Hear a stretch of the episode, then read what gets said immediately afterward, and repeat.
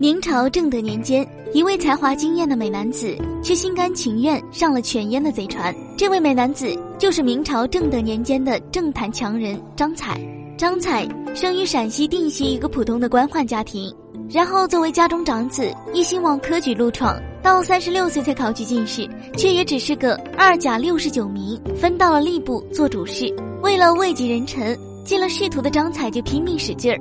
先卖力巴结顶头上司吏部尚书马文生，没几年官升文选司郎中，然后在这个人人羡慕的肥缺上，多年如一日拒绝贿赂，甚至还因此被言官刘系诬告，惹得马文生等老臣纷纷声援，这下更是名望刷刷涨，成了朝野称颂的廉政标兵。入仕十来年的张彩，就凭着各方面爆表表现，成了领导喜欢、下属仰慕的男神人物。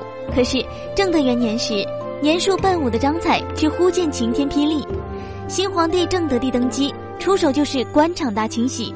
昔日用心栽培自己的老领导马文生悲情罢官，大太监刘瑾骤然窜红，一跃把持大权。深受刺激的张彩觉得不能这样活，于是去与刘瑾交好。刘瑾的办事效率也是奇高，之后短短一年里就给张彩来了六次提拔。曾经贵为京城青年官员学子偶像的张彩，就这样摇身一变。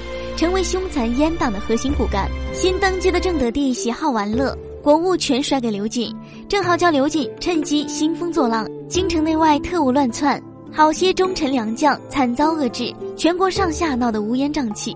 但最关键的几个折腾，却都是张彩替他办到的。张彩出谋划策，刘瑾果然如鱼得水，几个月间连拉带打，把京城各大衙门整得七荤八素，而且为了方便整人。张才弄出了严格的官员考核，专用打击异己。和爱财如命的刘瑾比起来，张彩的独家爱好却叫刘瑾得称惭愧。好色，大权在手之后，张彩荒淫好色的本色也大暴露，风格更是突破尺度，就喜欢同僚下属的妻妾。抚州知府刘介求他跑官，他听说刘介家的小妾漂亮，没收钱就给刘介升了官，然后笑嘻嘻进了刘介家内室，大摇大摆牵走了人家的小妾。更惨的是，平阳知府张树就因小妾被张彩看上，结果惨遭张彩罗织罪名下狱，赶紧救出自家小妾才得以保命。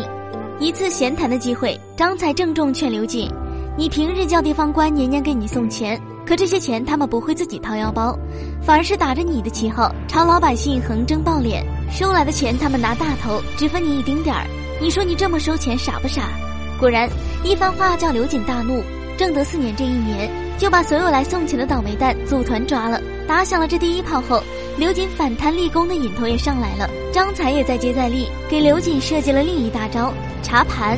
针对各地府库亏空的情况，派遣专人深度盘查，但凡发现贪污行为，一律由贪污犯负责赔偿。不到一年光景，就给朝廷追回了之前八年的亏空。好些贪污犯更是家破人亡。但张才万万没想到的是。整完了亏空的刘瑾，竟然不顾张彩反对，打算整顿军屯。可军屯哪有这么容易整顿？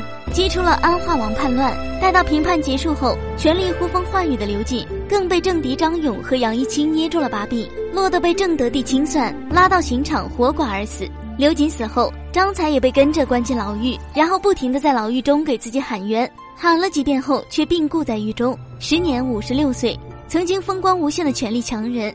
就此人生打住。好了，今天的节目就到这里了，我们下期再见。